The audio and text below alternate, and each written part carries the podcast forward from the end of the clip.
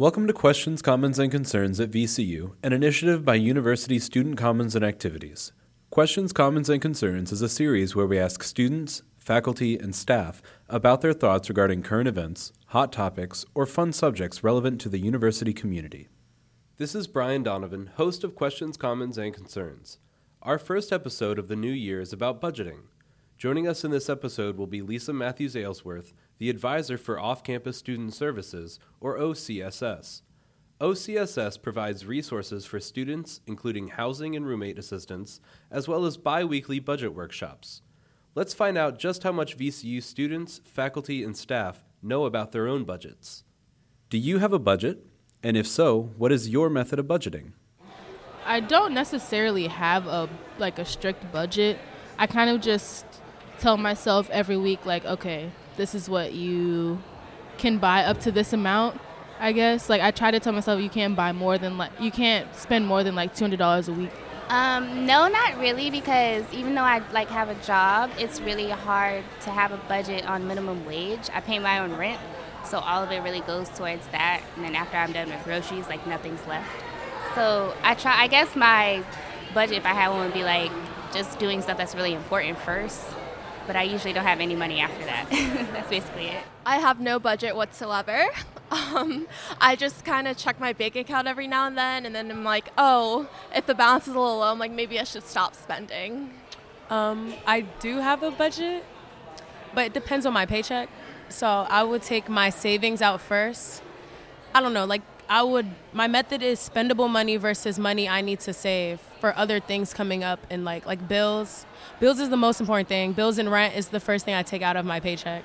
Then the spendable money, which is less than all that, is the what I keep in my checkings. Yes, always. I sit down and list my bills and then what money's going towards the bills and then I separate my savings and what specific saving categories going under. Like maybe I have a concert in mind, so let me save for those tickets. Oh, but I have to save for a shopping trip I'm gonna have, so I'm gonna save for that. Oh, I have to save for gas for next week. I put that in the saving for gas section, and then I separate my extra spending money. These all sound like great starts to budgeting. Lisa is going to explain a common method of budgeting known as the envelope method. Yeah, so the most common, I think, or the one of the ones that most people talk about is called the envelope method. It's a David Ramsey method where you actually take a physical envelope, you put your cash in it for a category for, you can do it for a week, for a month, whatever you want. So most people will do it for a month of, okay, I'm going to spend $400 on groceries this month. So that's $100 a week. So they'll put all the money into their envelope, and then when they go to the grocery store, they'll only take $100 with them. And that way, I mean, 100 is a lot for a student, but anyways, if you're a family, 100. Um, and that way, when you're actually in the grocery store, you're thinking about exactly how much things cost because you should leave your credit cards, leave everything else in the car. So when you get up to the register, all you have is that cash. And that way, you're more money conscious of, okay, yeah, I picked up this or that that was not, or that was name brand when you could have saved by getting generic brands. It just makes you more conscious versus, okay, I'm going to get up there and just swipe my card and that's it. If you had $250 right now, which is about one year's worth of saving $5 per week, what would you do with it? Well, I guess if I save $5 every week, and by the end of the year, I'll have $250. So maybe after two years or so, I can buy myself a new computer. Just toss it in my bank account along with everything else because I just don't spend too much money unless I have to. If I had $250, uh, to be honest, I would want to put it in my savings uh, and then just use it for an emergency, like if I'm short on rent one month or something like that, or uh, if I have like some like hole in my account, uh, something crazy like that. Hmm. I'd buy shoes or food. I would want to save it, right? But I know I wouldn't. I'd probably end up spending it on food, to be honest. And then clothes or something. Uh, I'd probably save it. Because, I don't know. There's nothing I really want right now or like need super badly. So I'd probably just save it until uh, I like doing things. So I'd rather do stuff than buy things. Savings is always good to have, especially in cases of emergency. Speaking of emergencies, do you have renter's insurance? Yes, I do. My apartment complex actually requires you to have renter's insurance before you can even sign a lease to live there. Yes, I do. Yearly, we only pay $100, so between the three of us, that's only like $33 a year, so it's really cheap. No, I actually do not. I didn't know that it was like that affordable, but I've, I've definitely heard about it and I've heard of it, and I've not uh, like consciously not checked the box that says, "Do you want like renter's insurance?" Even I was unclear on the benefits of renter's insurance until we spoke to Lisa about it. items that students think that they can get away without doing is definitely renter's insurance. Um, so that's on average anywhere from eight to ten bucks a month, and that'll cover you in case anything happens to your goods. So if you think about, well, most students think that they don't really have that much.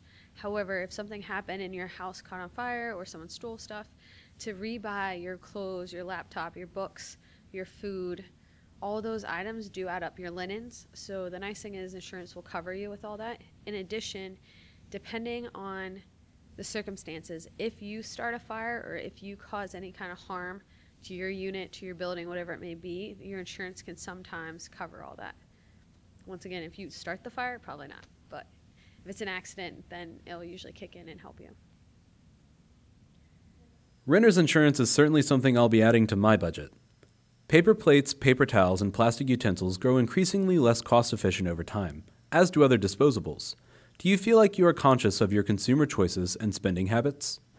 I try to be. Like recently more, because we're in college now. It's not as easy to get money.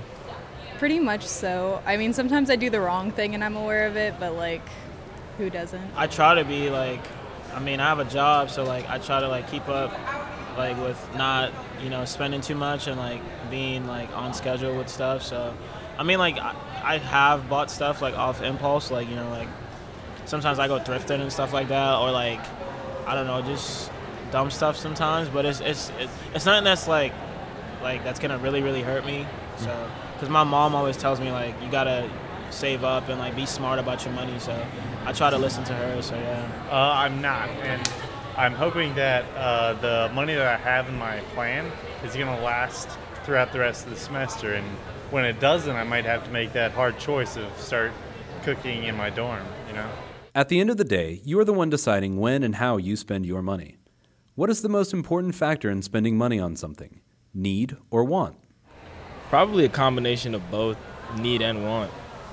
Because I would say there's a lot of times like I don't buy stuff that I like want, but I don't know. It just kind of depends on what I'm doing and the circumstances. Probably want, if I'm being honest. It depends. So if I walk into Walmart, I will get what I need because I went in there with a list. Now, if I walk into the mall with one thing in mind, I come out with maybe five. And that's because I'm stressed. When I'm stressed, my stress mechanism is to shop. I feel the need to spend money. So I try to avoid malls when I'm stressed. Lisa has some great steps on how to get started with budgeting and being conscious of where and how you spend your money. Cool. So the most important thing I think is to start looking at your budget and figuring out where do you spend a lot of the money in the same place and where you can kind of cut that down. So say you're eating out twice a day, that adds up real fast over time. I think it adds up to something about $16,000 for the year. So that's a lot of money you can cut back. Even if you just take one meal out at 12 bucks, take that $12, go to the grocery store, you can probably get enough food for at least 3 meals. Or if you're one of those people that want to pack but just don't have the means to do it, take that $12 and go buy a fancy lunchbox or whatnot. Whether it kickstarts your creation of a budget or just gets you focusing a bit more on your finances, we hope this episode was as informative for you as it was for us. Thank you again to Lisa Mathews Ailsworth and Off Campus Student Services for the plethora of advice and resources. Be sure to check out their website at offcampus.usca.vcu.edu for budget workshop dates and contact information to schedule an appointment with Lisa today. This has been Questions, Comments, and Concerns at VCU, brought to you by University Student Commons and Activities. If you have a question or topic you would like covered, email us at contactusca at vcu.edu. Thank you for listening.